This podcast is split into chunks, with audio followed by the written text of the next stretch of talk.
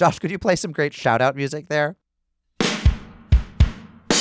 This is Unorthodox, the universe's leading Jewish podcast. I am Mark Oppenheimer. I'm joined today by my co hosts. One of them, you may know him, he's Liel Leibovitz. Hello, Liel. Shalom, shalom. And the other one, live from the slopes, or the ski lodge near the slopes in Colorado, tablet deputy editor Stephanie Butnick. Is it après pod yet? I, I don't know. Is it? Are you are you après pod? Are you, I don't know. We haven't finished this yet, so are you, are you in your ski athleisure? Are you sitting by the fire? yes, I'm in my chalet. Are you uh, sipping on A hot eggnog? toddy? What is a hot toddy? Is it whiskey based? I actually did have a hot toddy the other night. It was delicious. Was it? But uh, I guess I'm in I'm in Colorado with the Cohens. Nice. This week, we will be speaking with Torah teacher Yiscah Smith and with Israel's consul general in New York, Dani Dayan. Also, I had a brief chat with legendary feminist scholar Carol Gilligan, who just wrote a really, really interesting piece about anti Semitism and the Women's March. The next iteration of the Women's March is this Shabbat, January 18th, for all the people for whom it's convenient to travel to be there. This Shabbat, January 18th, the women will march. Uh, we have not seen a lot of each other. We have been, Stephanie, you've been in, in California, now Colorado. Liel and I have been in Westport, Connecticut, speaking to the Jews of Fairfield County.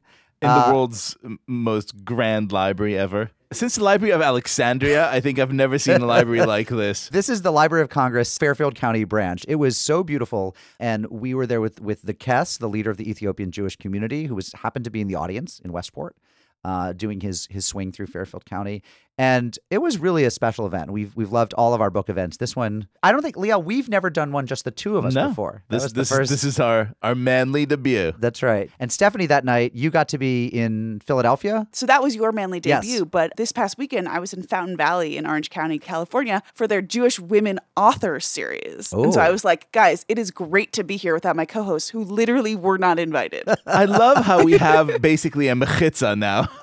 Mark and I do the Ezrat Gvarim, you do the Ezrat Nashim. It's perfect. That's right. There's an amazing rabbi there, Rabbi David Young, and he's one of those like comic book obsessed, Phish jam band loving, but he's he's one of those Jews. It was a Shabbat service, and I actually really like the events that are Shabbat services that lead into a book event. I do too. And it was a beautiful, you know, actually, there was this amazing cantor there. Her name was Jenna, and she did the Lecha Dodi Leonard Cohen Hallelujah. And I said, mm-hmm, I was like, mm-hmm. I knew this existed, but I had never heard it before, and it is really, really something.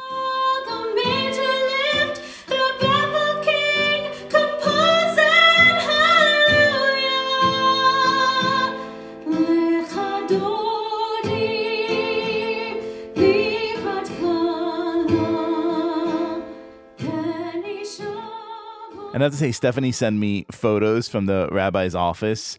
I mean, that's a religious leader for you. Like a huge Spider-Man mask. Of like course. Cool comic he book was like, stuff. these were all gifts. But so so he had said, he's like, you know, come before we'll have Shabbat dinner. And so I was like, okay, we'll go somewhere. He made dinner at the synagogue for me and like a handful of congregants. And it was amazing. And he was like, you guys were just talking about latkes. So I made, he basically made chicken soup and latkes. It was like the most delicious, and there was, you know, other food too, but it was so fun and so sweet. He was like a deadhead, Phish head, comic book head, Stan Lee fan. And then yes, Jewish and grandma when he got me on, yes, exactly. making. When he got me on stage, he did point out. He's like, "I don't like this thing in your Phish entry in the encyclopedia." and I was like, "Did you bring me here to tell me this on stage?"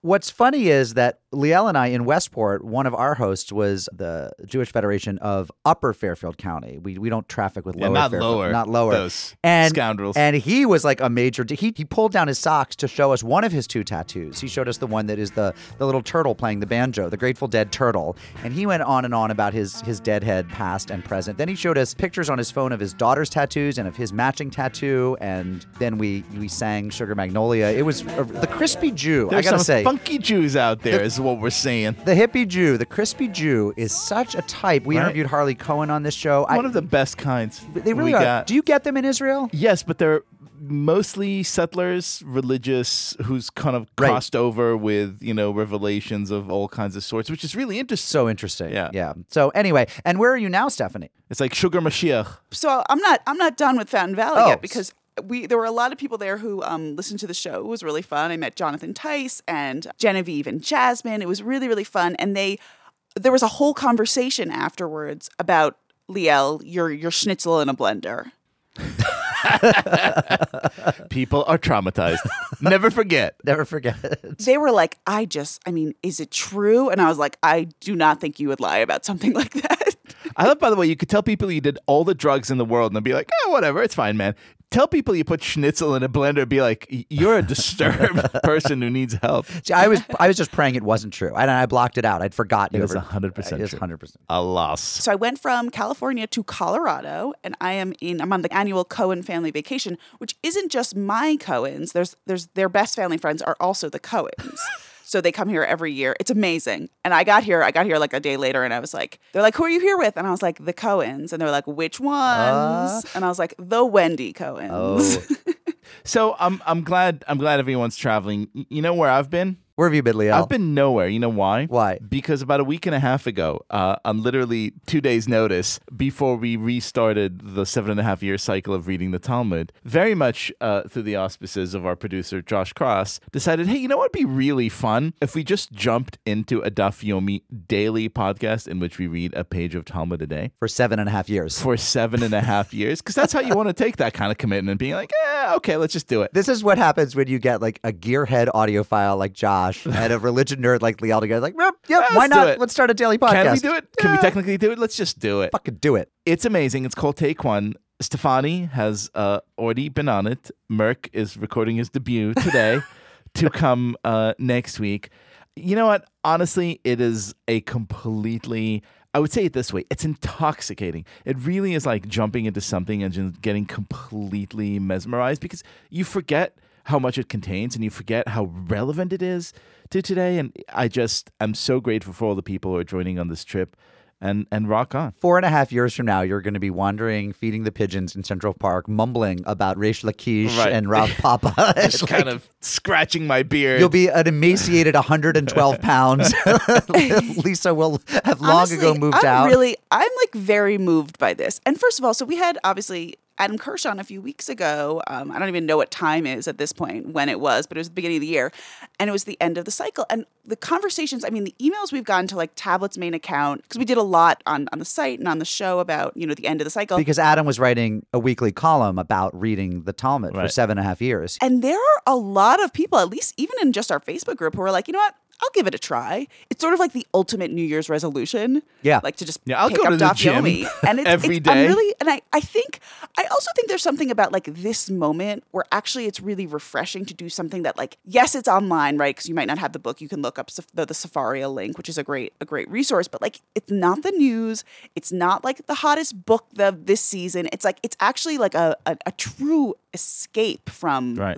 the outside world right now, even though it is obviously, even as I now know, quite relevant to the world today. it is a fact that there are, in fact, zero mentions of Donald Trump in the Talmud. Yeah, that's right. You right. could read as much as you want. He's not. Don't there. tell him that. I've been keeping up mostly. Like I've been getting in about a page a day. Again, I don't own. It costs nine hundred dollars to buy a full set of the Talmud on eBay. I mean, if you want the Steinsaltz or the Davidson translation, you're talking. Mm-hmm. You want a cool grand, Right. And there's and used. There are no used. There are no cheap used copies because people snap those up. But if you go to Sefaria.org, they have the whole Talmud, and you can just keep scrolling through it. And it is kind of beautiful. It's like wow. Back then, they were arguing about you know if you've been working hard and you're tired, are you st- if you're a laborer, are you still obligated to say your prayers? You know, if you're a rich person, what's your obligation to the laborer? Um, are there angels in graveyards? I mean, the same superstitions, right? I mean, I'm waiting for the tractate where they argue about vaccinating kids. Right. It's like It's the same conversations it's the we're having. same conversation, Only with you know more erudition. more erudition, but also more demons and That's angels. right. And it, And and Mark, maybe someday you'll get to be on this podcast. maybe uh, today, Leo. Recording a- Leo's a roped it- doubleheader. I mean, what this podcast is, again, you can get it on iTunes or a Stitcher, any of your platforms. It's called Take One. There are other Take One. So you want the tablet magazine Take One that's about reading a page a day of Talmud for the next uh, 12,000 years. right? uh, and Until podcasts no longer exist. it's basically it's you know eight or nine minutes each day and liel grabs whatever friend is available and says would you read these couple pages and then we're going to schmooze and talk about them and it really is quite fun it's also i have a little bit of jealousy a little feeling of usurpation when i, tune in and i hear this is liel leibovitz i'm the host of your podcast of your daily talmud podcast i think As I said, four and a half years now from when I crack mentally. That's right. Be Like I'm Mark Oppenheimer. I'm fresh off the We bench. saw it. We saw it coming. But But you people- guys, I need to just tell you one more thing about my time here in Colorado before I let this show continue to its logical conclusion. We're not jealous enough. You're going to keep rubbing it in as you phone in from the slopes. You know what? I'm not in either of the interviews that are airing today. One of them is a Mark special, and the other is just Liel. Fair enough. Fair enough. So I get to I get to talk now. I learned how to play mahjong or maj, as both Really? grandmothers and the young people Amazing. are calling it. Whoa. Every synagogue, by the way, so in Fountain Valley, there's like twice a week there's mahjong, and so I was thinking about it, and then we were we just learned it the other day. The other Cohen mom taught us, and I like it a lot. Is it easy to learn? I mean, did you do an hour and all of a sudden you know mahjong? It's not hard to learn, but it's hard to be good at. Okay. like you can play along, but it's hard to be strategic. I can't even But have Sarah, a my hold on. I can't even have a mental image. It's not a card game, right? It's like some sort of tile. Dominoes. It's Chinese Jewish Right? dominoes, right? It's basically you. e- eh, Okay, there's four people who sit at a table, and then each of them have this like little like contraption that hold both holds their tiles, but then also like pushes them out. The pushing out is like a big part of the game. um, and so you, everyone, you start with 13 tiles, but there's this whole like complicated way of how you deal them. Um, and then you go around and you basically have seven. It's like Rummy Cube, I think. I've never played that, but that's what I'm told. It's like Mancala mixed with Rummy Cube, played Right. by elderly with, Jewesses. with dominoes. With Dominoes. It is dominoes. so yeah. funny and kind of so perfect. And my favorite thing is so there's a card that tells you all like the possible formations you could have. Uh-huh. But the card comes out each year and you have to buy the card from like the Mahjong Association. Wait, there's a World Secretariat of Mahjong that distributes Bitcoin numbers Yes, on her a name. schedule. Her name is Doris.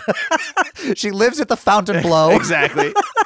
and she is in charge of the whole mahjong. Anyway, so I'm down to play Maj with anyone who wants to play. Where do I get a good set? Is Like, there words just- with friends for people. Mahjong? Can you play online or, or phone Maj? Imaj. That is a very good question. You still have to buy the card though. Can't play without the card. It's, it's Daf Yomi. It's daily page a day of Talmud. I'm Talmudizing. Stephanie is Stephanie's within. gonna be a Mahjong. Is going to be a Maj queen. Okay. What do what, you What do? do I? What have I got? I have nothing. I have have five no children. I have no new You don't plans. have Less time for children that probably need attention. fripperies. Along the lines of mod, what about like racquetball, squash? Oh, but for a tennis player to take up squash is some sort of concession. Well, I just want it to be like something that old Jews do, because that's really how you live your best life. You could watch an episode of 90210 a day. A day That would be your your Dylan yo me. by Dylan.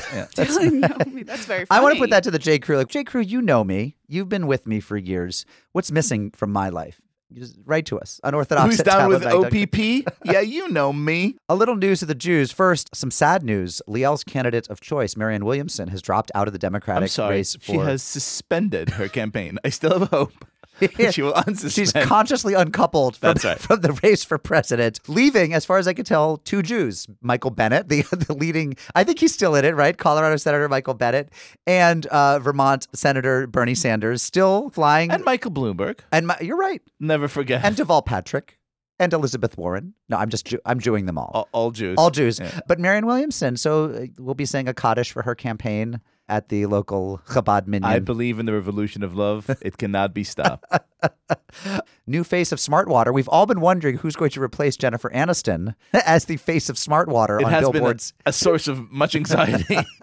and uh, it has been announced Gal Gadot herself is the new face of Smartwater. So Scar- ScarJo has has SodaStream locked down.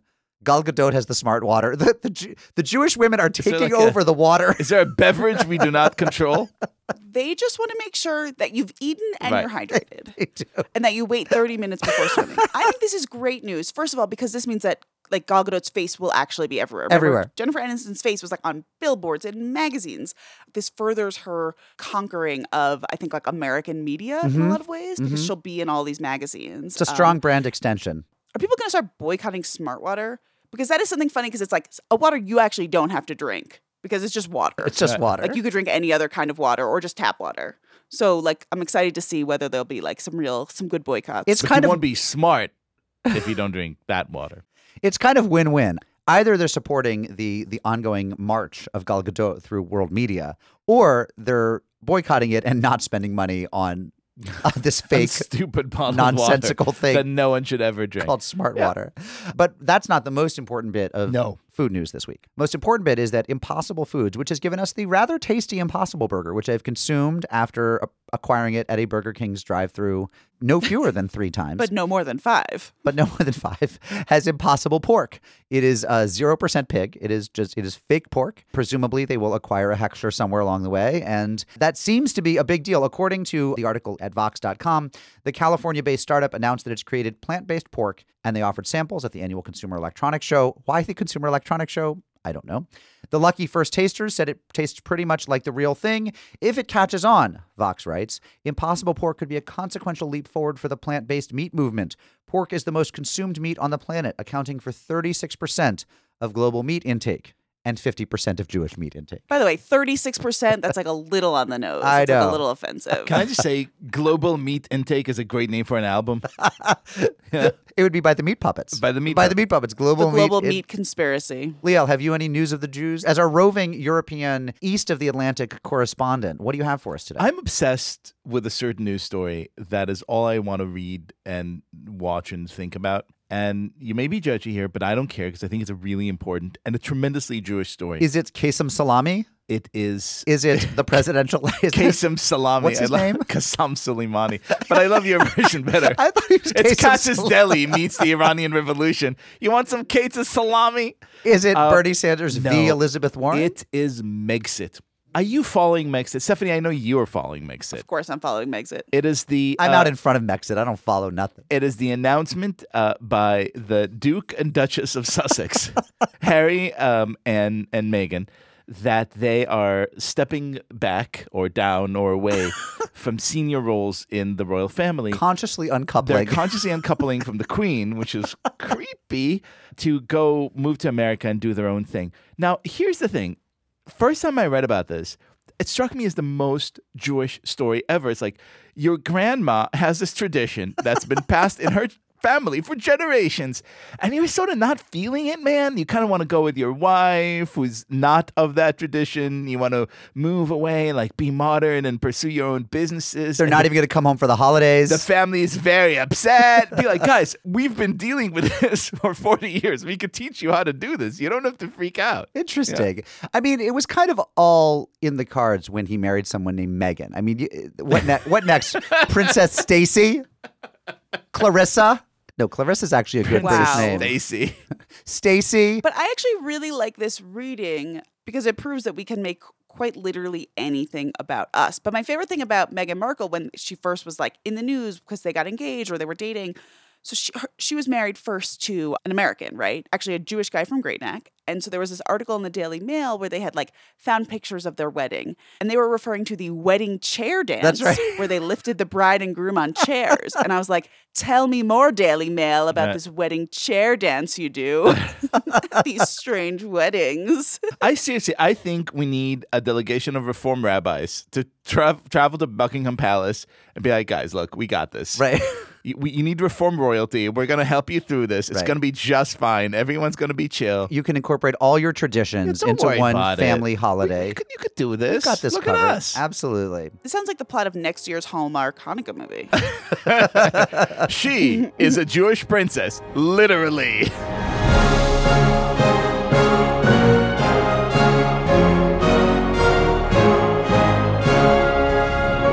Friends, those of you who know Yiscah Smith know a lot of things about her that she's a revered Torah teacher, that she travels Israel, America, all over giving classes, that she has books out. Our conversation, of course, dealt with mainly Rav Avraham Kook and identity and basically Judaism. And it was one of my favorite conversations of the year so far. The documentary that she has made called I Was Not Born a Mistake will be at the New York Jewish Film Festival on January 21st.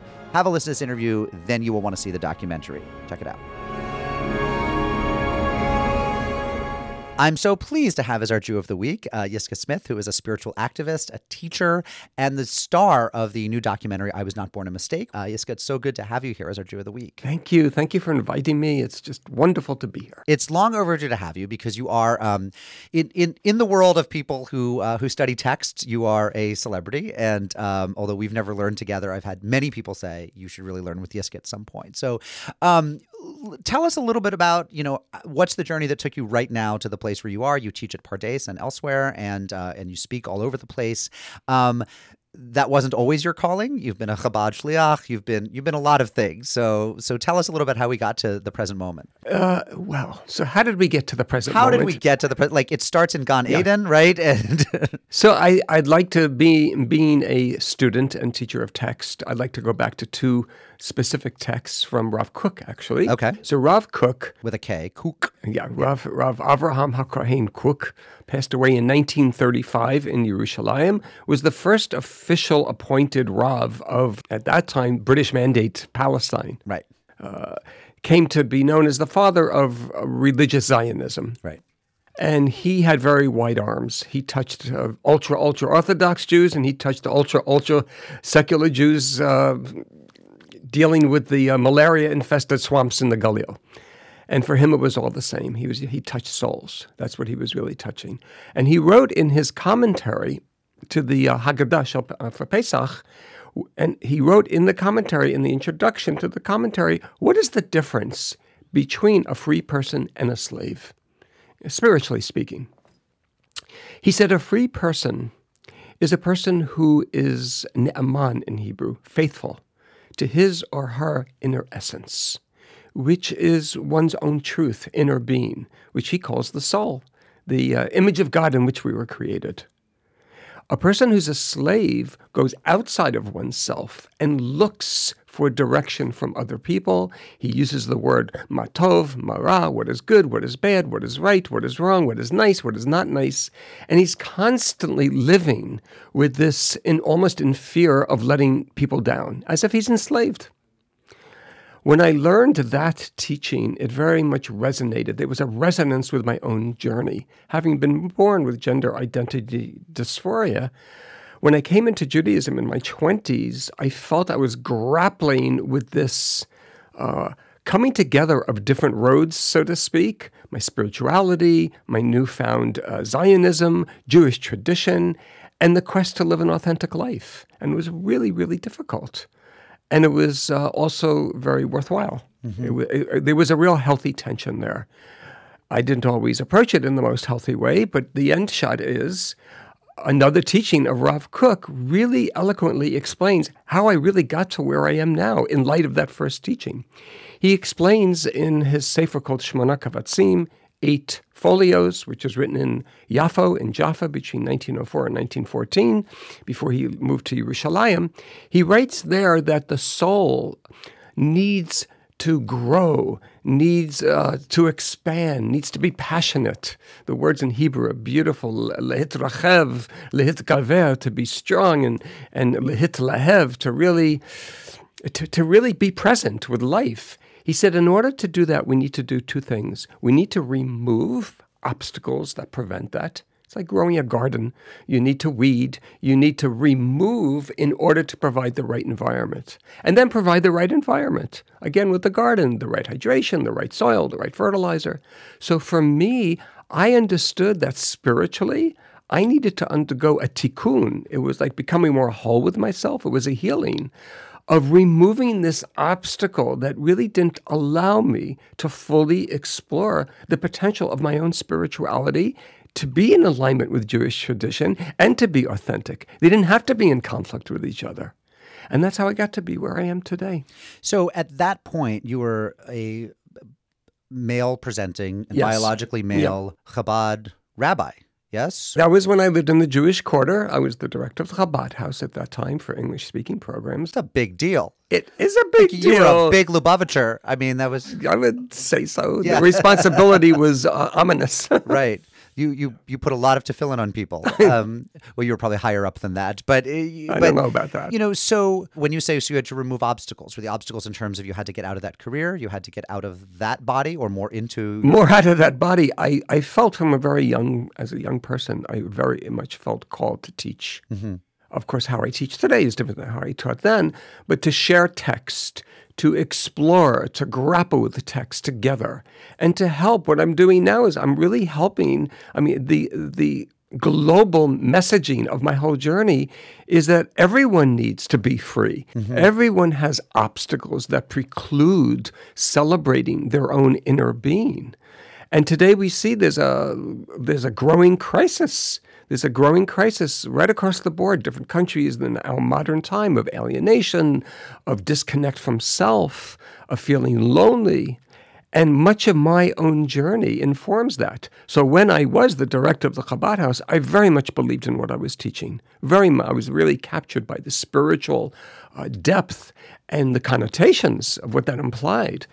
But I felt that there was no space for me in that because I wasn't being honest. Mm-hmm. You see, I said those three shvilim, those three paths. I had the spirituality, I had the Jewish tradition, but I was going about it in an inauthentic way. So people who want the the details. Oh yeah, they could read the book on, or you can order on Amazon. It's called Forty Years in the Wilderness: My Journey to Authentic Living. and they can read the book and then they could see the movie I was not born a mistake. I'm interested in that moment. I want to get to to your teachings now, but I, I do want to linger in that moment when you realize, okay, I'm not free. I need to be liberated. I think this is a question that to some extent we all have to be asking all the time. None of us ever truly gets there where we're being 100% authentic, right? I agree. We're getting there. We're getting there. Some of the Were there disciplines or practices that helped you get there? Was it this clean break where you said, I have to quit my job, uh, talk to a doctor, talk to my family? Or was it that Chabad wasn't the spirituality that was going to get there? How do you know when you re- come to that realization?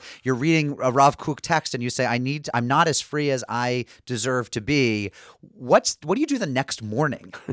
Well, I did many things the next morning because there were many next mornings.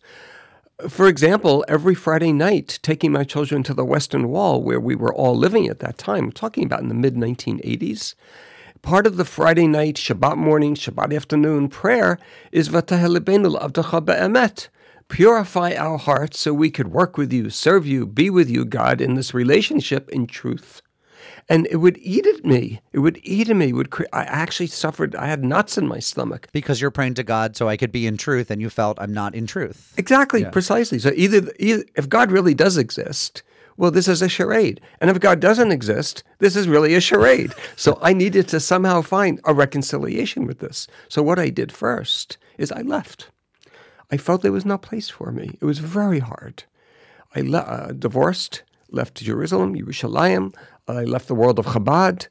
I left Israel. I came back to New York, and eventually I moved out to the West Coast. And there was a several year period of real darkness where I was, it's like Yosef, it says in the Pasuk, in the verse when he was looking for his brothers, and it says he, he was to'ebesadeh, he was blundering in the field. He couldn't find them. I felt I was blundering in the field. Only I didn't know who I was looking for. I knew I had to really find me, and I knew what had to be done. On my 50th birthday, and this is the next morning, So to speak. so to speak, after 10 years of just tumbling down this rabbit hole like in the, the uh, Alice in Wonderland. Right. Right. I woke up to my 50th birthday. It was both the most painful, excruciatingly painful, and most growth producing day in my life because I hit my spiritual rock bottom. I actually felt from such a place of loneliness and disconnect. I actually felt I had no more energy left to breathe air into someone else's body, while I, in essence, was becoming lifeless. So I knew what I had to do. And I cried out, or I cried in to the God inside of me, to my soul, to the divine presence, to the still small voice Help me. Help me be with you in truth. I'm ready to do this. I'm ready because I can't go on like this. I can't be without you. I can't be with you the way I was, meaning God. So I so longed to come back to Jerusalem. I so longed to teach spiritual texts, but I knew I could not do it other than to be be'emet. Mm-hmm. And that began my transition.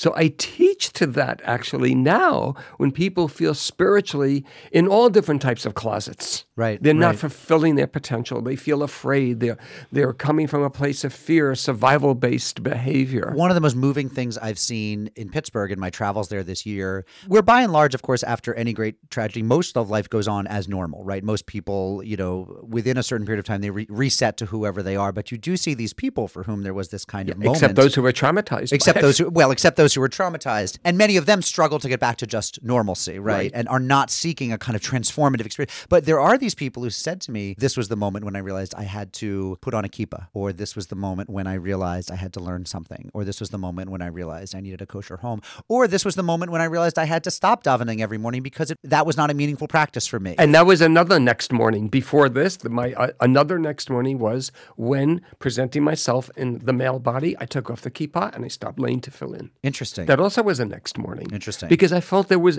I, I couldn't do it anymore. I have a friend who's ex Chabad and his wife and children are still Chabad and they live together. I assume happily, and I mean, they are a loving family, but he will go to shuls where there is, you know, no mechitza and mixed davening and all that stuff, and his wife will not. And it's so interesting because the way he talks about it to me is very much the way you talk about it. It was at a, at a moment he realized I'm not living in, in emet, in truth. And he loved everyone around him except himself. Exactly. you know, in the past seven years, I've really devoted a lot of my attention and practice, both in learning, because I'm a lifetime learner, I'm a lover of text and, really diligent scholarship, and then sharing the writings of the Piasetzna Rebbe, Rabbi Kalonymus Kalman Shapira, Zecher Tzadik Livracha, may the memory of a righteous person be for a blessing, who perished in the Holocaust. And he writes about spiritual practice, about how to really encounter the divine within us, and not from a place of judgment, but from a place of experience.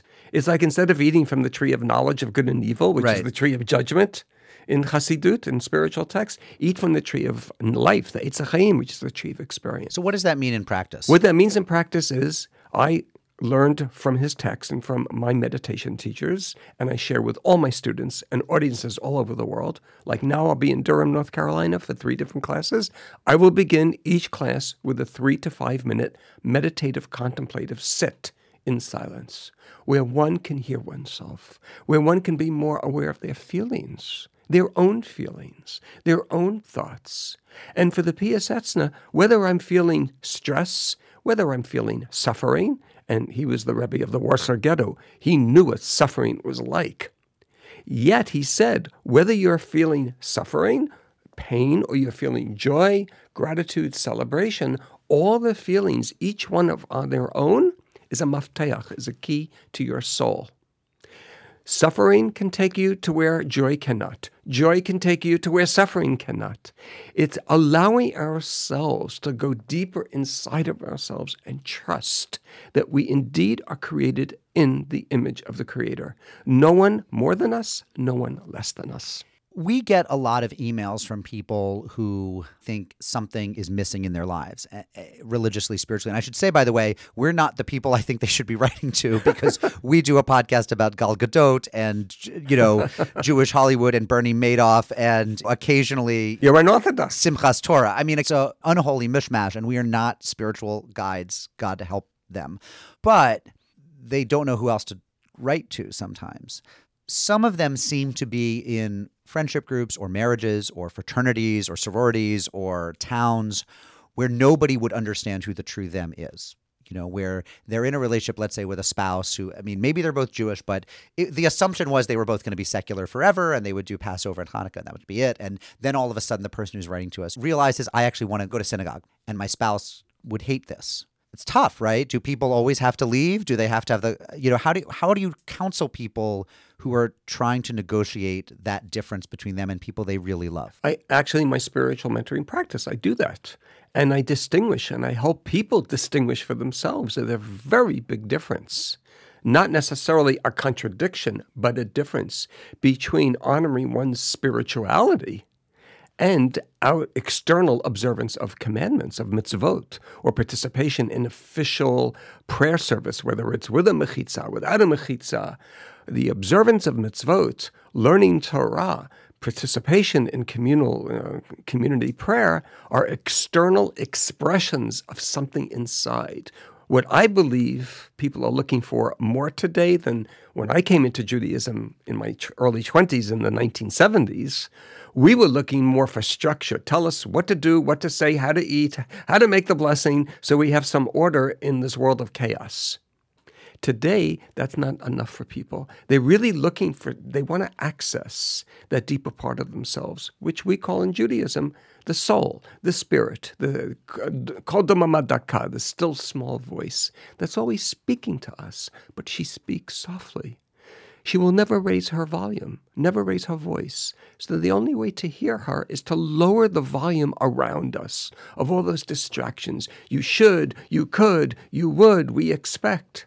And then what I truly believe, this is one of my guiding own principles, is that if you really believe this is what's called upon you in your in your shlichut, in your mission in life, it will not cause you to be in conflict with those around you that you love because God created us in love and wants us to live in compassion and in love and at the same time quoting Rav Kook to be faithful to who we truly are.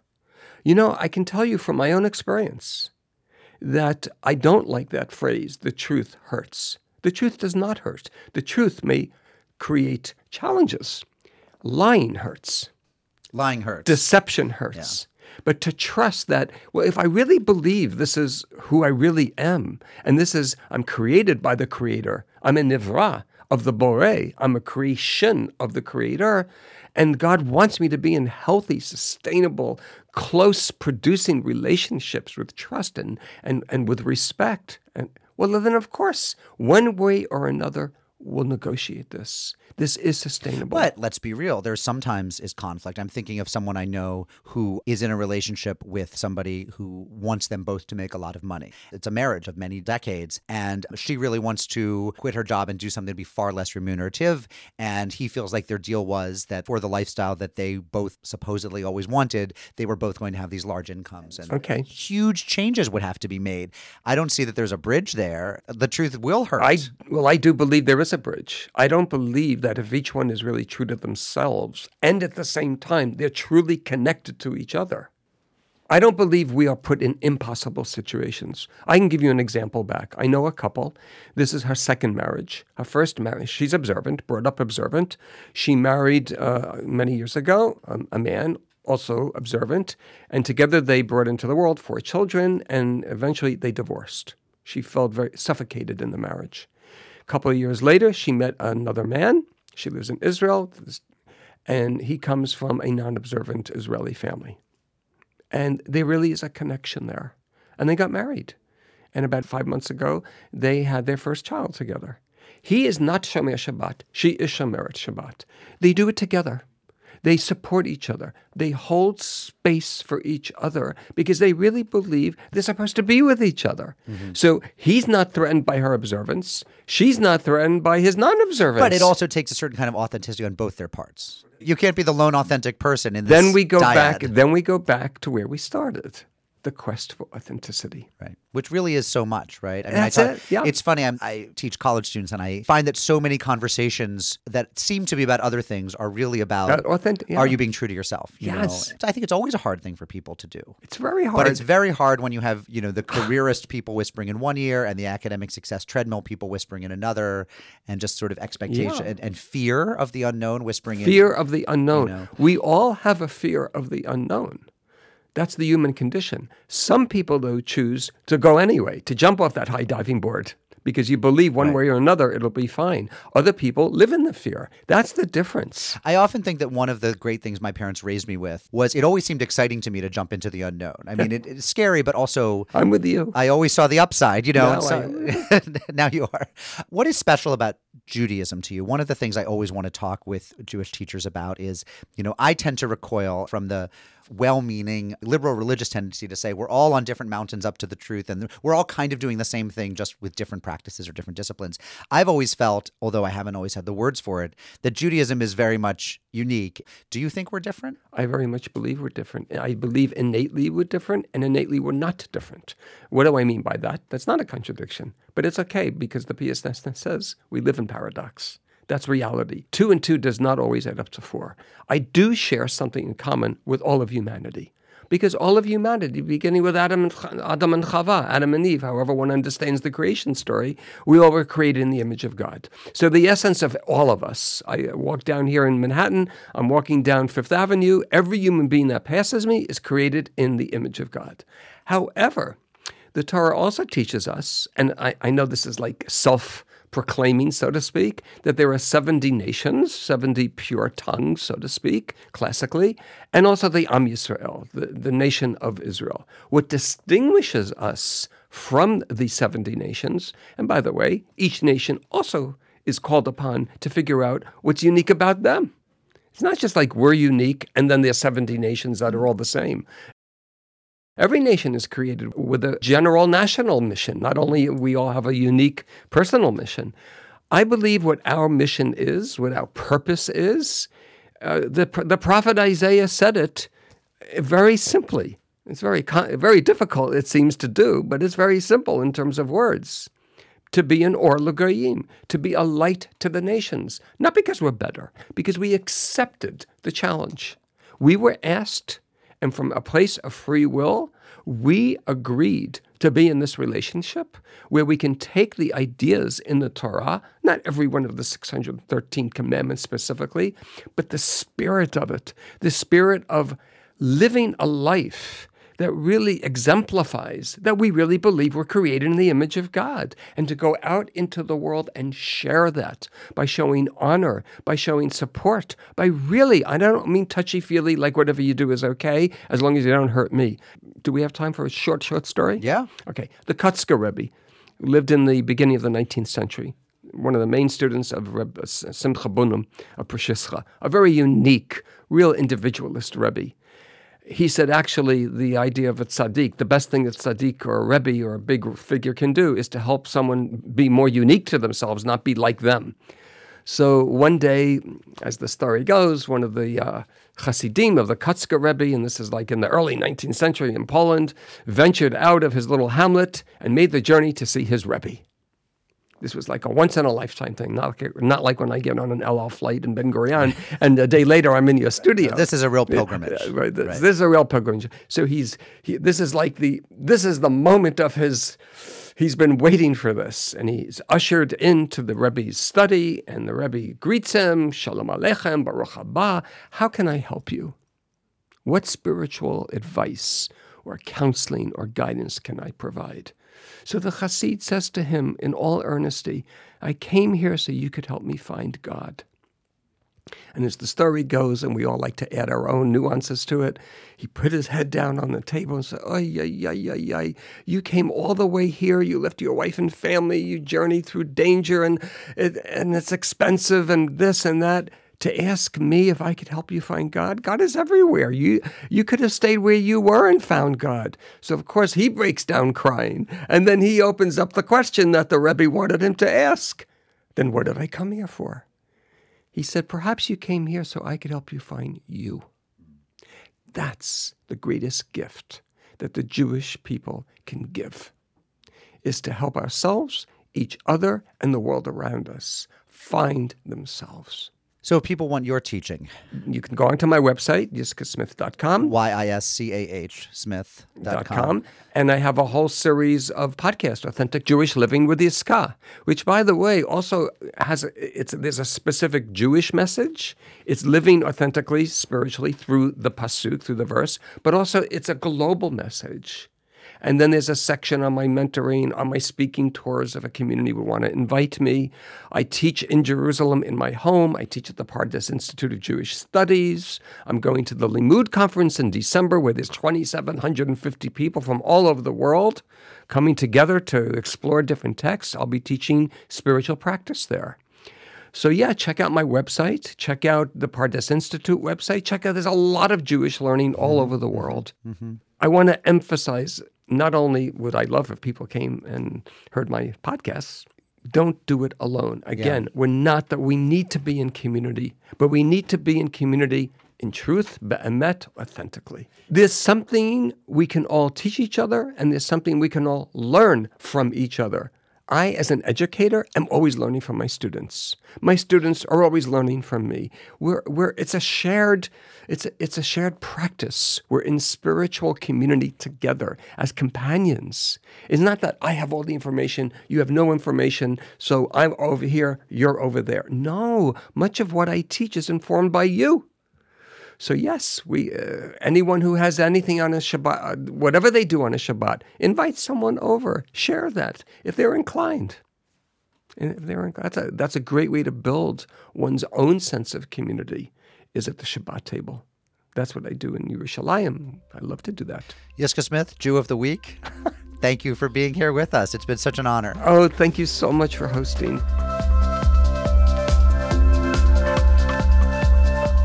That was me talking with Yiscah Smith at Argot Studios. The United States premiere of her documentary, I Was Not Born a Mistake, is Tuesday, January 21st. You should check it out.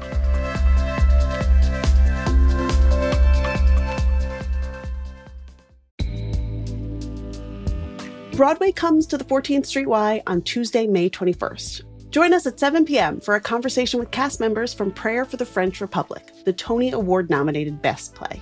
Tony nominee Betsy Aidem and fellow cast members Francis Benhamou, Ethan Haberfield, and Ari Brand will take part in a lively discussion moderated by the New York Times' Marc Tracy.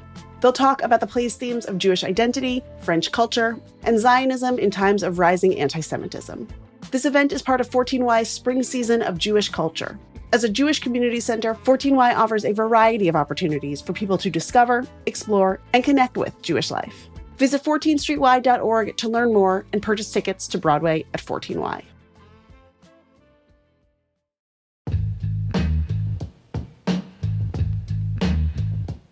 Hey J Crew, it is time for some pod biz.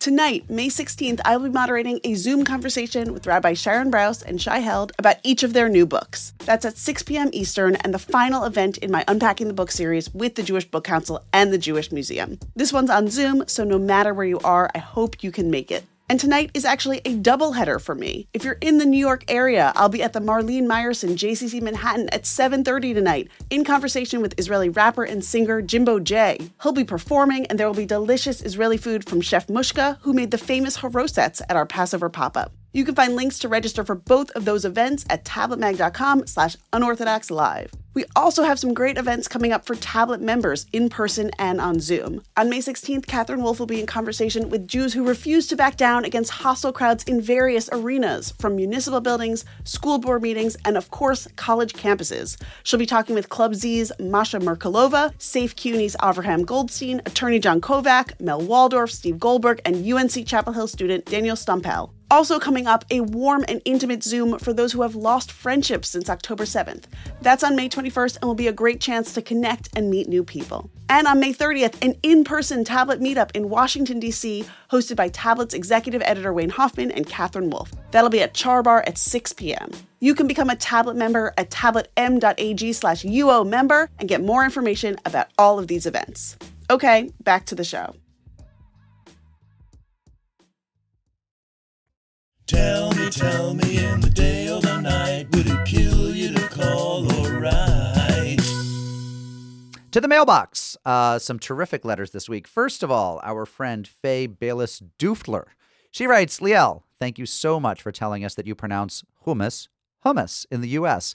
My husband makes fun of me for that pronunciation, telling me it must be pronounced hummus like Israelis. He texted me back, well, if he does, we all should. And I agree. By the way, he's a huge fan of your tablet columns. Ah, man, there is nothing more annoying than trying to kind of pronounce things in their correct cultural, like just out of context.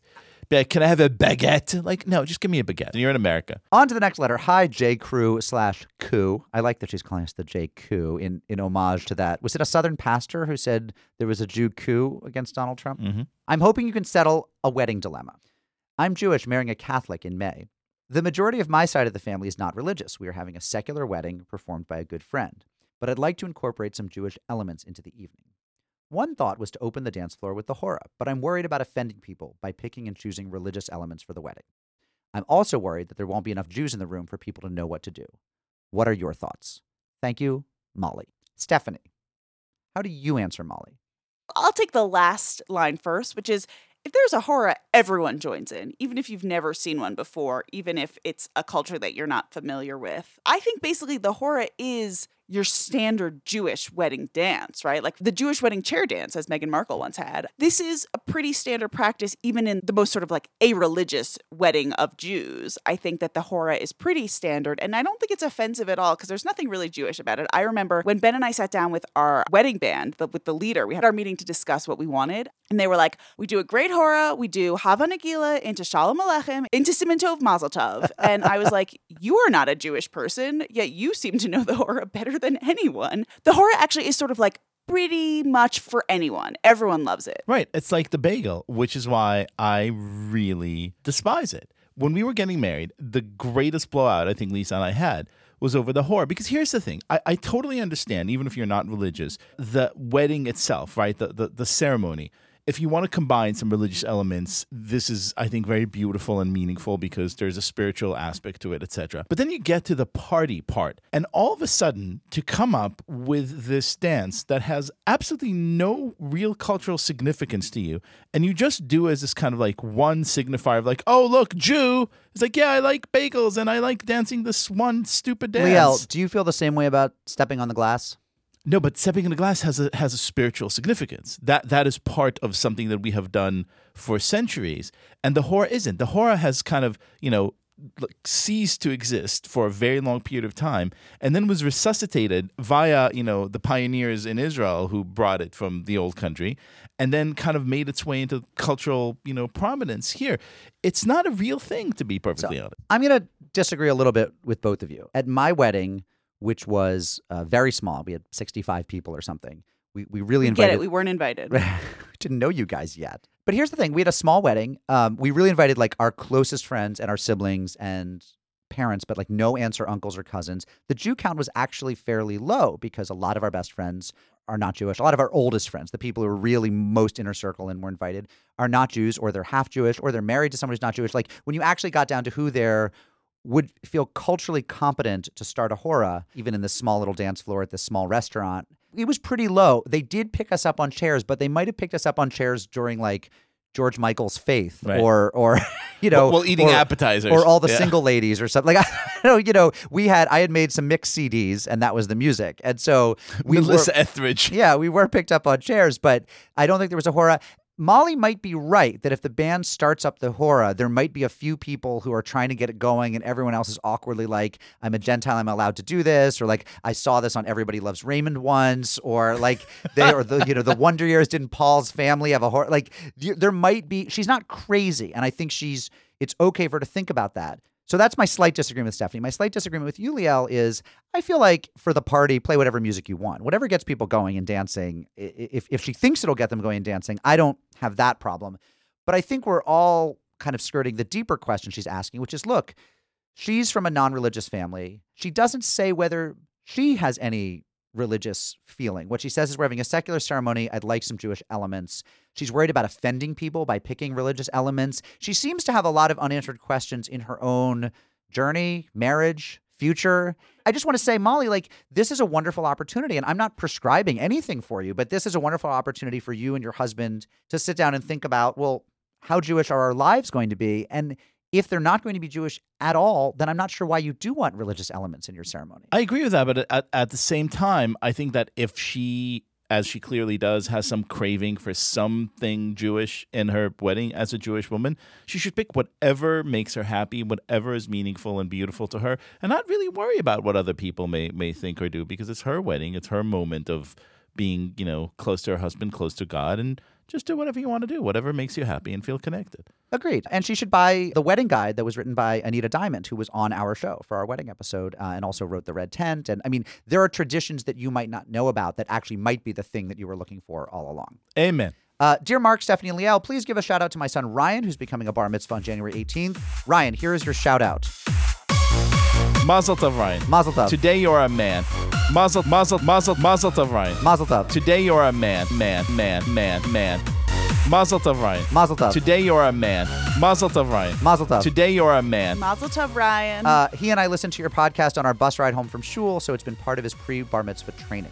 I also recently learned that my grandmother, Leah Minovich, his great grandmother, or Bubby as he calls her, listens to your show as well at the tender age of 94 or maybe 95. Her real birthday is a bit uncertain. She is making the trek from Vancouver to a cold Winnipeg winter to be with us. She deserves some recognition for that. Yes, she does. Bubby, Leah, we, we recognize you for that. This sounds like an amazing simcha. We wish we could And we there. love you. We love you. We love you. The letter continues Regarding your question about how to respond to the recent increase in anti Semitic violence, I am 100% behind Liel's suggestion to wear a kippah in public. The question is, what can we women do that is equivalent? I've actually worn a kippah in public for a few days when I visited Montreal shortly after they passed a new law in Quebec banning the wearing of religious symbols by government workers. I did not receive any negative feedback, but I was approached by a curious onlooker who had never seen a female wearing one. It was a nice conversation, but I'd prefer to have a way to express my Judaism publicly that isn't tied to other complex issues like changing gender roles. One obvious possibility is wearing Jewish themed jewelry, but it doesn't have the same level of religious expression as a kippah, so it would not have the same impact for me. Best, Melanie Richters. I don't know, Melanie. That's a fabulous question. What is the female question. equivalent of showing some Jewish pride with a yarmulke? So actually, I was having this conversation at Shabbat dinner at Congregation B'nai Tzedek in Fountain Valley uh, this past week. It's interesting because I think it, for women, it, it's usually jewelry, right? You could wear a Jewish star, you could wear a chai, you could wear a hamsa. And I'm actually like in this weird place right now where I like I would like to wear one of them. I don't think it's going to be a Jewish star necessarily. That's just sort of not my style. But I do think maybe like a little chai would be really. Pr- I mean, a hamsa is sort of the easy way out, right? Because it, it doesn't scream Jewish necessarily to Yeah, people who it's kind don't of know what they're looking for. It's Middle Eastern. It's sort of you know something like that. The way like the evil eye is. A hamsa is a little bit of a secret handshake, which is other Jews know that you're doing it. Slash yeah, which I really Arabs like. Going by um, but you. I sort of like the idea. Like my grandpa Al gave me his chai a bunch like a long time ago, and it's like on a long chain, and I kind of want to like pull that one out and wear like an old school chai Ooh, necklace. I yeah. think that'd be really fun. I love it. But yeah, I mean, it's hard. It's like you're not going to cover your hair. You're not like it's it's it's a little bit. This is going to shock you, but men have it a little bit easier because you can wear a kippah. It doesn't say like I'm a married woman. Like there's no real restrictions on it necessarily. You can Right. just throw it on, and you could take it on and off easily. So it's it's sort of there's nothing really like that for women. You're not going to like start wearing s- skirts instead of pants because that signifies something a little bit different. Can I say something a little bit crazy that just occurred to me? And it might be entirely wrong, but we're not going to cut it. We're not going to edit. I'm just going to go out there. How about if you're if you have really really curly hair and you're always straightening it or blowing it dry, just stop. Just look more Oh, Semitic. that is so funny. just look more That is Semitic. hardcore. Now this doesn't this doesn't do schnitzel for my you know daughters who have like straight hair Right. and are very fair or whatever, and it doesn't. For this is not going to mean anything for a lot of people. This is not an option. But like if you're somebody who is in some way toning down historically Semitic features, Right. just stop. Stop. Just but stop. then again, by the way, this is another thing. I mean, that's sort of a thing putting on women. It's it's there's there, it's it's it's all yeah, but bit she more said, "What can women do?" I, I no, I, you're right. You're right. There is something gendered there because women have certain pressures of appearance. It- right. There's a whole there's a whole disanalogy. There's a disequilibrium, and I agree with that. I'm acknowledging that, but I'm throwing it out there as saying like, Let I your don't know. Jewfro fly. Let your Jewfro fly. I, I am saying, yeah. I mean, you I don't have know. to do it also, then, Mark. Uh, I, look, See I, what haven't- happens. I haven't gotten a haircut in my. He's he was cursed with perfect, wavy, What do you want me- straight, luscious, thick hair. I walk around being five seven and a half all the time. Like, you know, yeah, he he gave it the office. He represents our people. I don't That know. is some Jewish pride. Leo, what do you got? Any suggestions for Melanie? I, I I love your your suggestion. I'm going with well, both of you. all right, all right, but I- Curly hair, chais, all all all over the place. The listeners will help us with this one. Write to us on and if you were orthodoxtabletmag.com. cursed with straight hair, go ahead and make it curly. Get a perm. Yeah.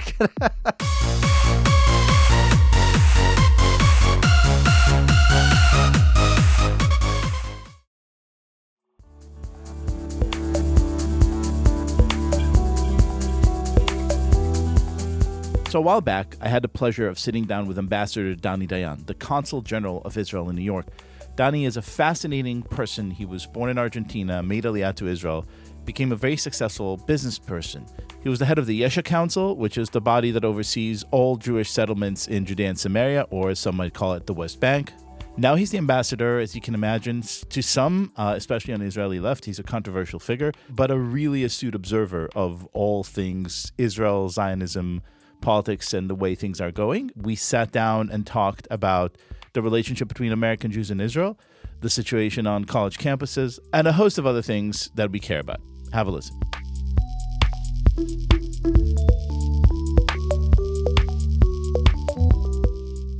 Welcome, Ambassador. Thank you so much for joining us. Glad to be here, Leon. So let's begin uh, with a sort of overall, sort of 60,000 foot view question.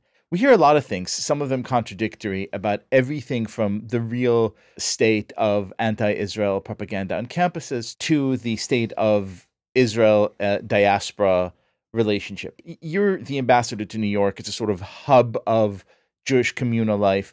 Give us a sort of overview of, of how you see the kind of real challenges that you meet every day in your office. Well, you know, I, I, I will answer that question uh, through the audiences that I decided to make as our top strategic priorities. Um, uh, because that virtually answers your question. When I arrived here, uh, my first task was to prioritize because in New York City, in the New York area, I'm in charge of five states. and New York State is only one of them. Certainly, the one that I devote most of my time and effort, our time and effort. Um, if you don't prioritize, you do nothing. Now, um, the first priority, of course, is the Jewish community. Uh, we are a kind of uh, embassy of the state of Israel to the Jewish community in America in general, not only in the five states we cover, because those five states have 40 to 45 percent of the Jewish population of America. But no less important than that, all the national headquarters of the Jewish organizations, except the lobbying organizations, are in New York City. Uh, so, uh, for me, uh, the relationship between Israel and the American Jewish community is uh, number one priority. And then I had to decide uh, on the non Jewish issues that we are in charge of, also, of course. And uh, I decided to prioritize the Latino community. I think that uh, not only because I am myself kind of Latino, I was born in Buenos Aires, Argentina, I speak uh, fluent uh, Spanish. And no, no, that's not the reason. The reason is objective. I saw the numbers. I understood that if we don't reach out to the Latino community now, uh, in 30, 40 years, when they are 30%, 35% of the American electorate, it will be too late. And the second, it might surprise you, is the liberals. Um, I am worried about the growing gap in support for Israel between conservatives and liberals. And I say conservatives and liberals, not to say Republicans and Democrats, because I don't want to get too partisan, but uh, uh, you can uh, interchange the words. And uh, my task, as I see, as is to try to close that gap as much as possible, obviously by increasing support among liberals, not by decreasing support among conservatives. So you don't believe uh, for one minute this drumbeat that a lot of us here, and some of us, myself included, contribute to, that the gap between Israel and and the progressive left is sort of unbridgeable. That the upcoming, you know, leaders of the Democratic Party are so uh, disinclined to support uh, Israel. You don't think that's true. You think good work could bridge I that gap. think uh, we must try. I think we must try. I am a, a, a big believer in uh, the need of Israel to be bipartisan in American politics. You know, there are people that believe that the strong alliance, which is really unique between Israel and America, started with President Truman in 1948. Wrong. President Truman did a historic act by recognizing Israel seven or 11 minutes after its inception, but then there was an arms embargo, and uh, Dwight Eisenhower and even JFK, uh, we had friction with them. I think that uh, it's not a coincidence that the alliance as we know it today was forged by two consecutive presidents from opposing parties a Democrat from Texas, Lyndon Johnson, and a Republican from California, Richard Nixon. We needed two consecutive presidents from different uh, parties, from both parties, in order to make it an alliance with America and not an alliance with a part of America and one party in America. And I think we have to keep it that way. I will tell you the truth, Liel. I am one of those persons that is completely convinced. I believe that from the bottom of my heart that Israel has all the merits to be a progressive cause in American politics. And we have to show that. The level of success, it depends not only on us, it depends on currents that in American politics that have nothing to do with Israel, and we, we don't have many uh, ways to influence them. Nevertheless, we should try. So when you hear criticism, which is very prevalent here, especially among the left, that Israel's current prime minister, at least as of this recording, Benjamin Netanyahu, has made a real strategic miscalculation by aligning himself way too closely with the Republicans and famously going and delivering that uh, speech in Congress uh, during the time of the Iran deal negotiation. D- do you support this criticism? Has has he gone too far no, to one side? No, I don't think. I think this is a, an optical illusion. I think that uh, uh, look, Israel has a, a strategy to be as close as possible with any administration the American people elects. And, uh, you know, our close relationship with the current administration, I believe that uh, if Secretary Clinton would have been elected President of the United States, we would have made the same effort to have close, intimate, familial relations with the Clinton administration. Now, it's true that in order to have a kind of uh, relationship that, like the one that we have with the current administration, we need two to tango. Uh, when the former, the previous president, for instance, in his first trip to the Middle East, uh, visited Cairo but skipped Jerusalem, uh, that was a sign that uh, they, they, he didn't want the tango to be Right. so closely danced. The current president, the, the current administration, in his first trip abroad, he visited Riyadh and Jerusalem. And it was also a signal.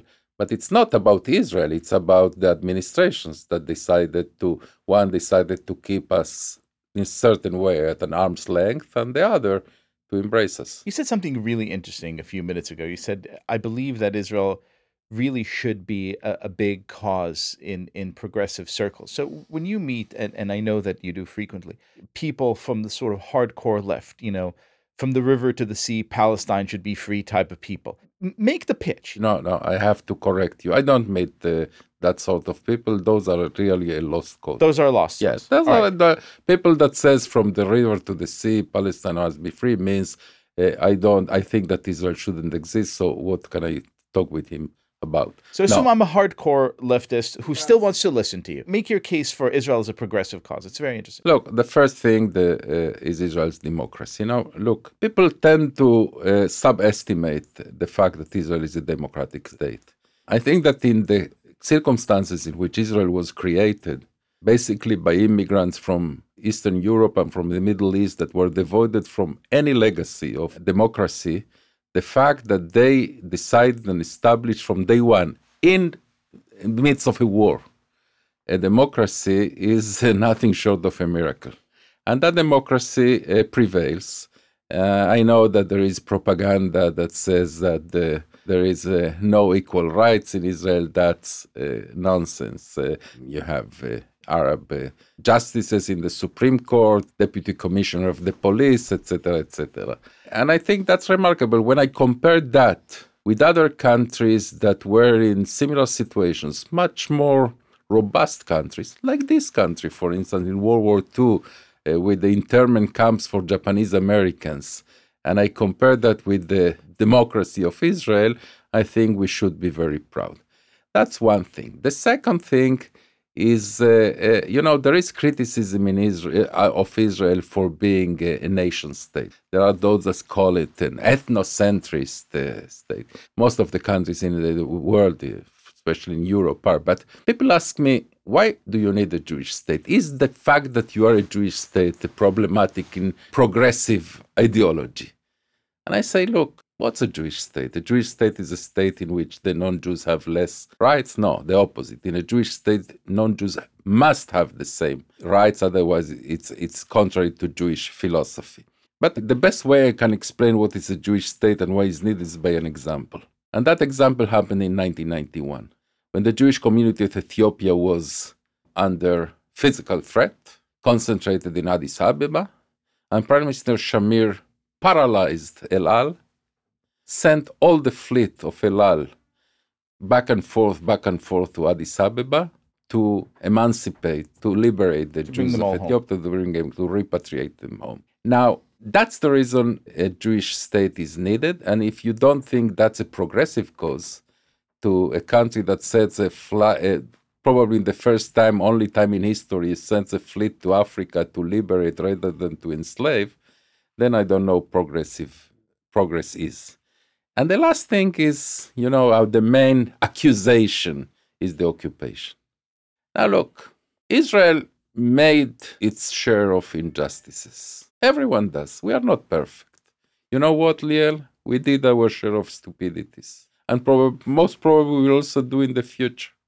But if I look at the big picture, the only stable pattern in the Israeli Palestinian conflict, Jewish Palestinian conflict, Zionist Palestinian conflict, is that every single time that partition two states were offered, we agreed, we accepted, and the other side rejected. So, no, the current situation it's not ideal, but my conscience as a Jew, as an Israeli, as a Zionist, is clear, and uh, uh, I think that also progressives should understand that. When I see a banner that says "End the occupation," I always ask myself, and sometimes if I have the opportunity, I, I, I also ask those that have the banner in their hands, okay, how? And there are three ways to end the occupation. The first one is to dismantle Israel. I suspect that's what they want, those that have those banners in their hands. Well, the BDS movement makes it very clear That that, will that not, is of what- course, that will not happen. The second is unilateral withdrawal after Gaza. That's inconceivable. Not because of us, because of the Palestinian reaction that they decided that instead of uh, Singapore in Gaza, they wanted Somalia in Gaza. And the third is to accept all the demands of the Palestinians that, to, this very day, have included the the flooding of Israel with so-called uh, refugees, which is the end of the Palestine, the, the Jewish state. They say it very clearly: no Jewish state in any part of of Palestine. So look, uh, as unpleasant that the current situation may be, it's not uh, us to blame.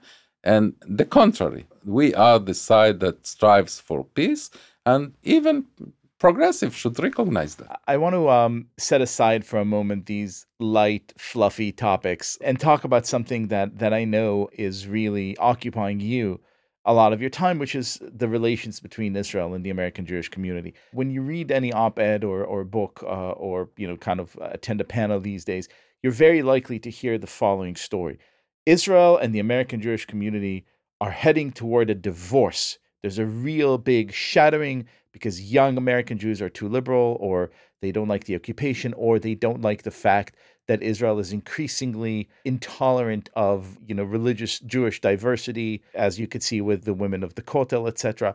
What do you think when you hear such grim pronouncements? I think, first of all, I really think it's hugely exaggerated. I see a, a, staunch support for Israel uh, among the Jewish community uh, in the United States. But you know, Liel, we are different.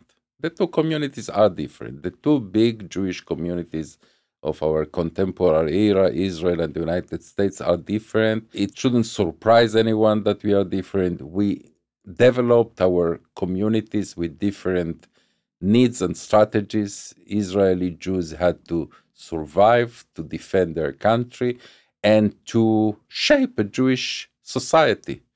American Jews had to blend into an existing society, and it almost would have been a miracle if we would have been similar when we developed our characteristics with two opposing needs to create a society or to blend into an existing uh, society. I think that uh, if you ask me what is the most central value, Jewish value for most Israeli Jews or for the Israeli Jewish collective in, as, as such, I would say Shivat Zion, the return to Zion.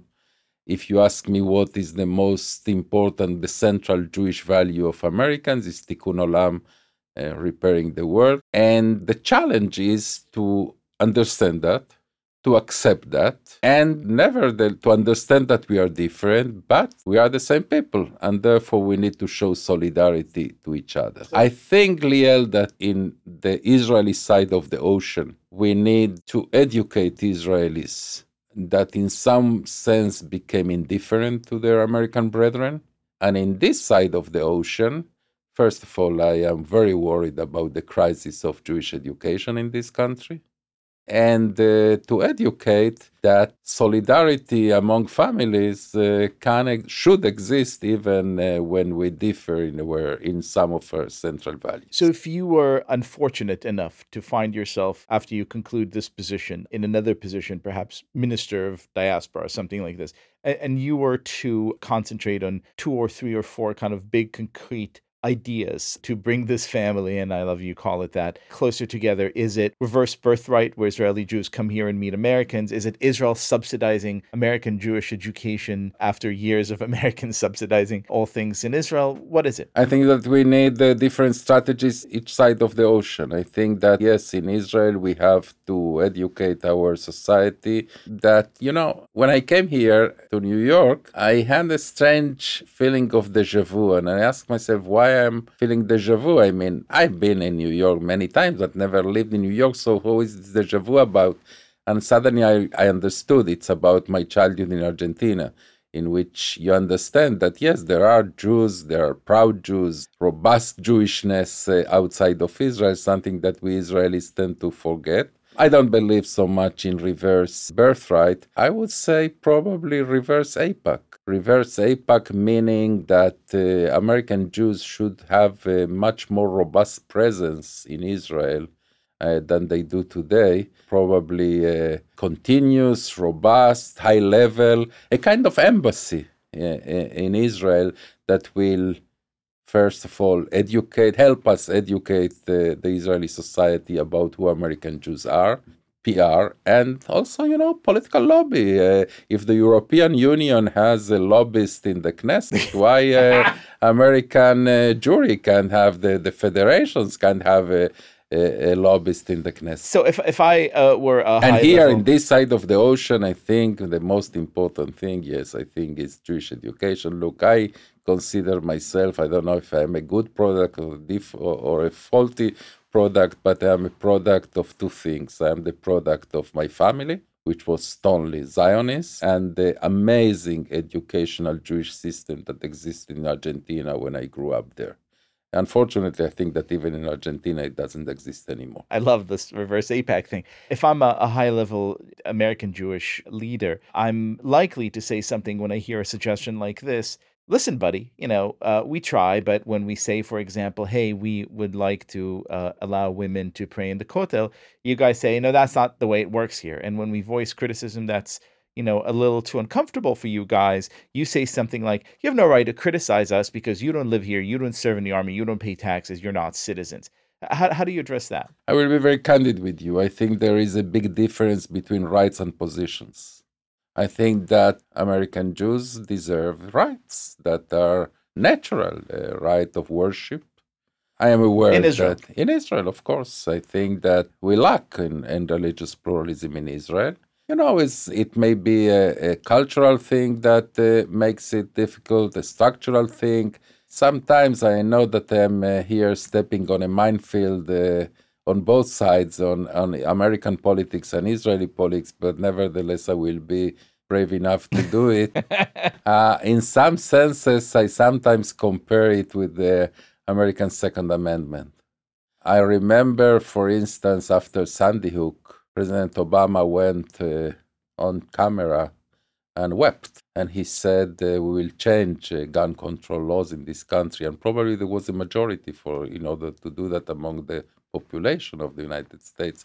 But for structural reasons of American politics, it was impossible to do that to this very day.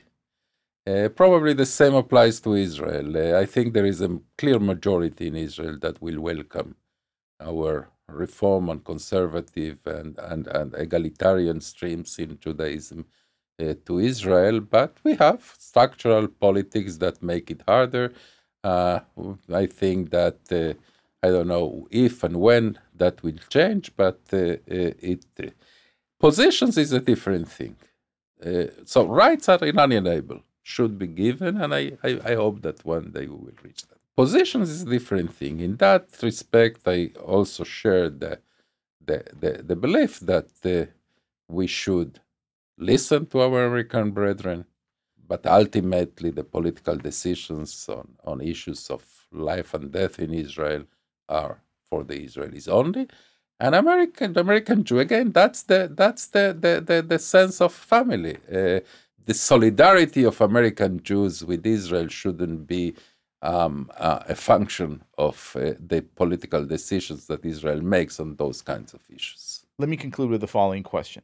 We have a lot of listeners in these here United States of America. We have a lot of listeners in Israel. I- I want you to give each group one bit of homework. I wanted to give Israeli Jews one thing that you would like them to do to better understand the mindset of American Jews, and I'd like you to give American Jews one thing to do or think about or contemplate to better understand Israel. Sometimes I hear Israeli Jews, the citizens of my country, um, to which I will return in, in less than a year, talking about reform and conservative Jews in a pejorative uh, way. And it reminds me always of the way that uh, people used to talk about uh, the settlers without knowing them. And people say about, for instance, the settlers this and that, but no, I will never visit a settlement or meet a settler. The same thing happens with many Israelis. They think they know what is Reform Judaism, what is conservative Judaism. They have no idea, but worse than that, they don't want to learn because they would not visit a, a, a service in a Reform synagogue or, or even meet a, a Reform rabbi. That's the homework that I have for my Israeli So if Jews. you can't come here, stream a service online. Exactly. Watch, I understand that educate you will see that the prejudices and the preconceptions that you have are. And for for American Jews, I would say, uh, look, you. I will go back to the first word you used in this podcast. It, you, you spoke about divorce, and we have to understand, as I said, that we are different, but the notion of peoplehood is should be the leading value. I think that we are Jews but our marriage should be as a Catholic marriage, a marriage without divorce. I don't know if our marriage between American Jews and uh, and Israeli Jews, I don't know, it's a gay marriage, heterosexual marriage, It's but for it's a life, whatever it is, It is yeah. for life, and that's the way. I mean, I think that the word that you use, divorce, should be taken out off the table, and then we can find solutions every person that was in relationships know that if a problem arises in an environment of love, of solidarity, you can solve it. If it arises in a, an environment of indifference or hostility, it becomes much bigger than it really is. And I really do suspect that some of the issues that we have are symptoms are no, and, and not the cause. The cause is that we, in some sense, yes, we grew apart. We should work in order to close that gap. I don't know, probably Dr. Ruth Westheimer can help us in that. so one final final question in less than a year as you said you'll you'll be back in Yerushalayim and presumably you will have some debriefing meetings and interviews with prime minister with the press what advice would you give to the people who are sort of steering Israeli policy to make this marriage of ours a more loving kind one to care more. I think that we have to care more. We have to educate ourselves that we are the state of the Jews and not only the state of the Israelis. And the state of the Jews means uh, also a big responsibility.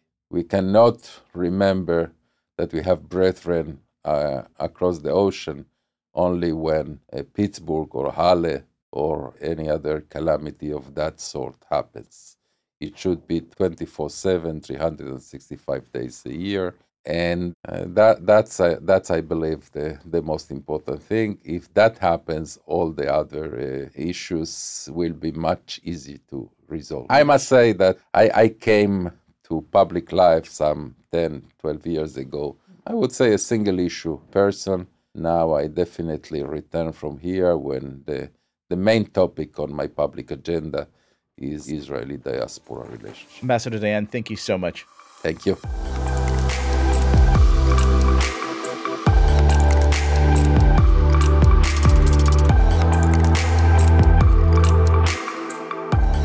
Hey Jew Crew, you may not know that the Fourth Women's March is coming up this January 18th, this Saturday.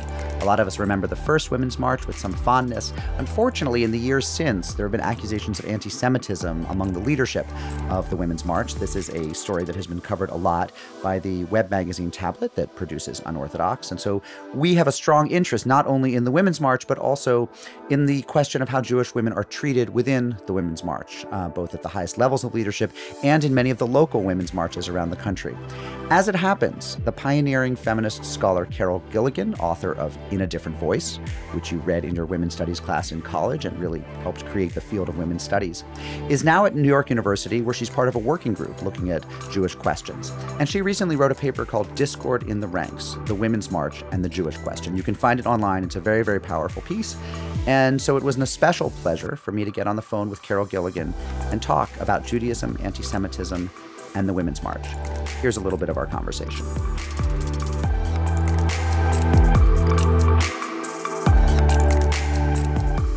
So, in this article that you wrote for Rabbi uh, Sarna's collective at New York University, Discord in the Ranks, the Women's March, and the Jewish Question, you go back to an episode in the 1980s when you're at a retreat in, in Wellfleet in Massachusetts with Katie Cannon and other feminist theologians. And this was a story I had never heard. You talk about it as if it's somewhat well known, or at least in small circles. That's because you were not a member of my research group at Harvard, but what can I say?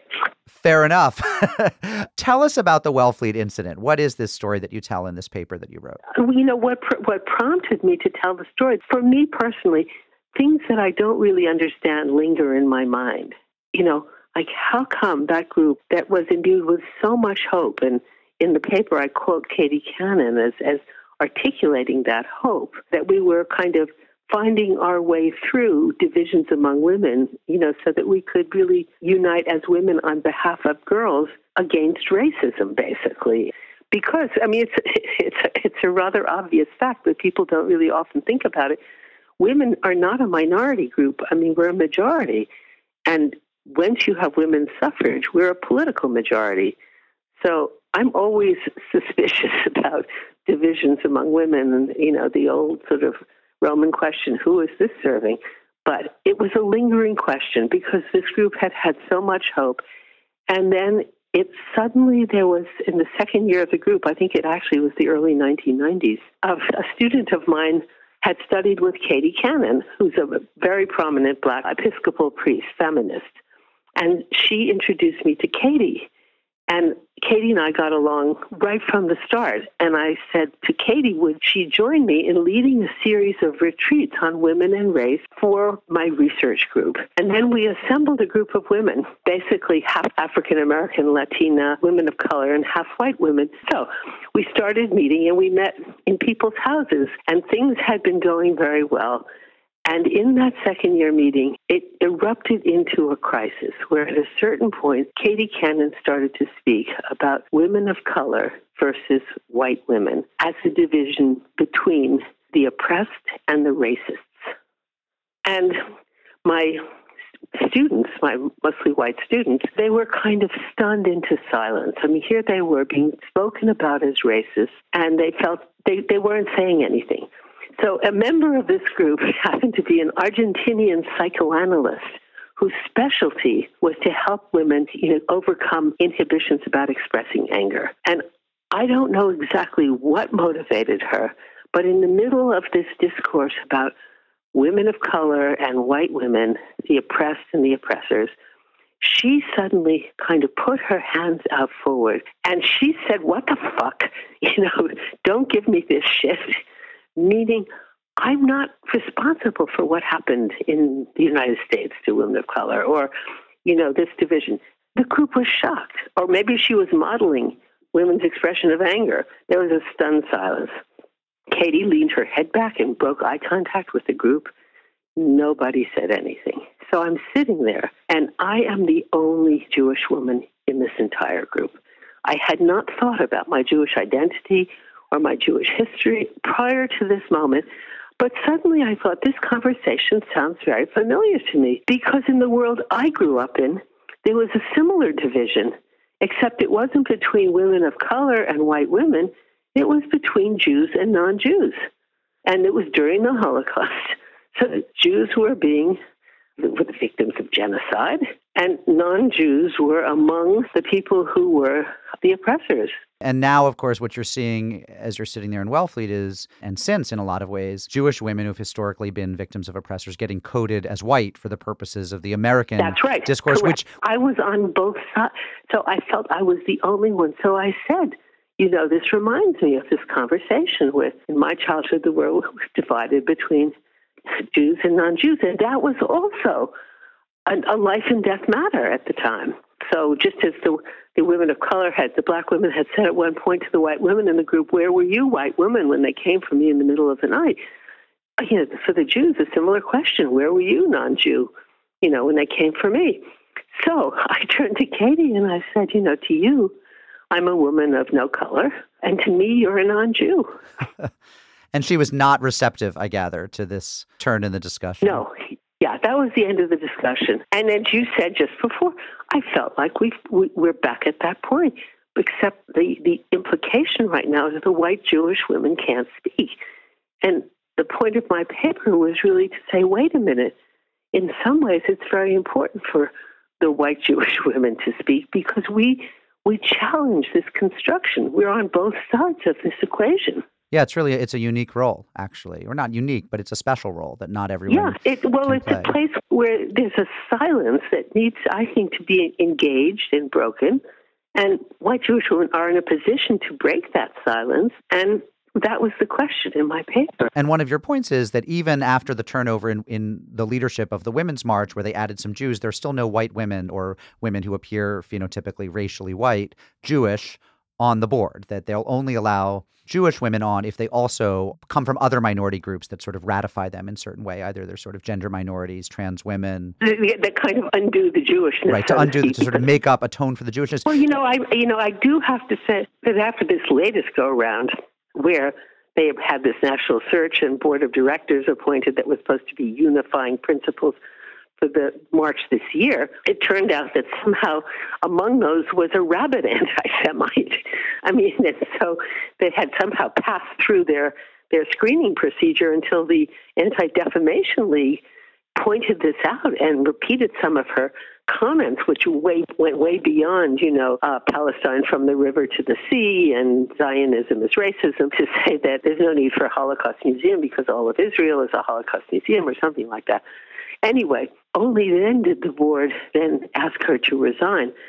So they still weren't picking up on anti-Semitism as a problem. Now I notice in their current, you know, information, they list Jewish women among the women they want to have involved. And two of the women who had been involved in the exclusion of white Jewish women are no longer on the steering committee. So going into the fourth Women's March, you know, how are Yeah. you feeling about the Women's March as an idea, as a concept? Uh, what does what does Carol Gilligan think about the Women's March 2020? Well, what Carol Gilligan thinks about the Women's March 2020 is Carol Gilligan thinks women are a majority group.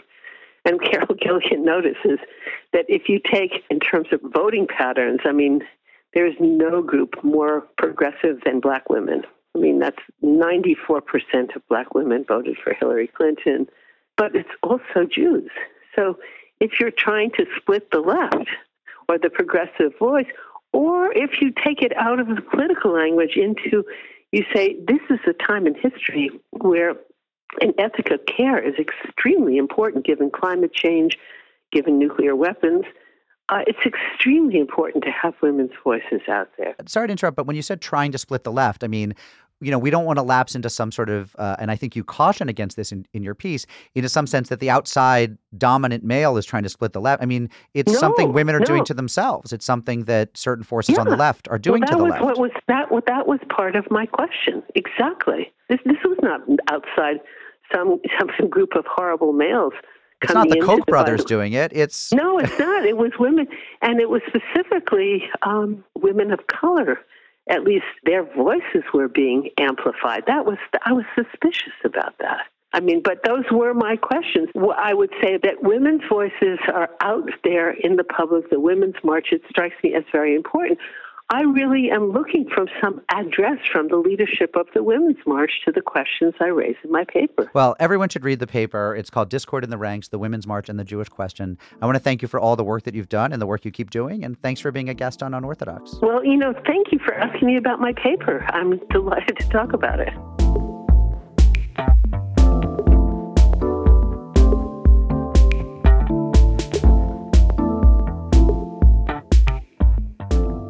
Liel, do you have any mazel tovs this week? I do.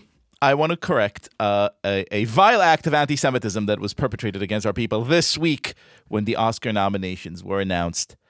Mr. Adam Sandler, the Sandman himself, Passed over? passed over, not by the angel of death, but by the members of the Academy for his amazing role in Uncut Gems. So, sir, Sandman, man, dude, Mazel Tov, you will always be a winner for me. He did have a great tweak which said, Bad news, Sandman gets no love from the Academy. Good news, Sandman can stop wearing suits. Um, my mazel tovs, I've, I've got a whole a whole bunch. First of all, mazel tov to everyone who has started doing Daf Yomi, uh, especially the people who are doing it in English, the people who may not have the, the Aramaic, as it were, to sit with the old text, but are online finding English translations. It's a it's a really uh, cool, funky thing to be doing. I also want to give a mazel tov to New Jersey State Senator Loretta Weinberg, who is trying to pass this bill ending religious exemptions for vaccinations in New Jersey. She's trying to save young and helpless and innocent children from being infected with measles by the children of crazy parents. As she said to the papers yesterday, the bill is being tabled and isn't being voted on because a lot of her fellow legislators are scared by anti vaxxer crazies. She said, quite bluntly, the science is settled on this. She says they're going to reintroduce new legislation soon. They call this bill the What Are You Stupid Act of 2020. New Jersey, come on, give us something besides the Joyce Kilmer rest stop, please. Right. Also, a mazel tov to Julie Brooke, who won my contest for best holiday card. She sent us a picture of her dog wearing a tallis with a little necklace that says that says Hanukkah bitch, and it's just hilarious. And we were going to send her a free copy of the newest Jewish encyclopedia, but it turns out she has one. So the copy is going to the Collins family, whose holiday letter was simply uh, sublime. And finally, our loyal listener Stephanie Carroll writes in and says, Please wish Debbie Prince and David Goldberg a hearty mazel tov on the marriage of their daughter Allie Goldberg to Zach Ellis on September 1st. And while you're at it, please wish my husband Skylar a happy 22nd anniversary. We belatedly wish um, Debbie and David a mazel tov on getting the new son in law. We belatedly wish Skylar uh, a happy 22nd anniversary to Stephanie. You married well, Skylar. Uh, Stephanie, do you have a mazel tov? So I don't know if you know this, but I was in Fountain Valley last week. So I've heard. Um, and someone came up to me before the event and basically said, I want to give a mazel tov on your show. She told me the mazel tov, and I said, Come with me. I know Shabbat services are about to start, but come with me to the rabbi's office. And I took out my phone and recorded her because I just thought this was amazing. So this is my proxy mazel tov this week. I'm Linda Spitz. We're in Fountain Valley, Orange County, California, and Mazel Tov is from my mother, who is having a bat mitzvah in honor of her 95th birthday, Sylvia Kaplan from Chicago. Mazel tov, Sylvia, and Thank thank you so much.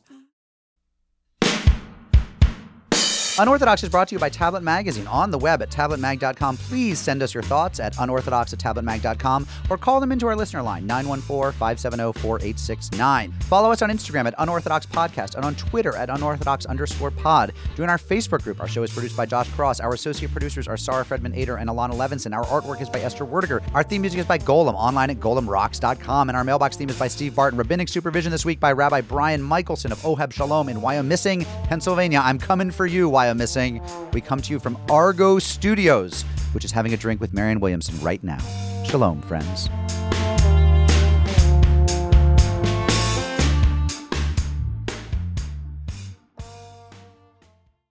That beautiful Lecha Dodi Hallelujah that you heard earlier, it was recorded for us by Rabbi David N. Young and cantorial soloist Jenna Sagan of that synagogue, B'nai Tzedek. Here's the entire thing.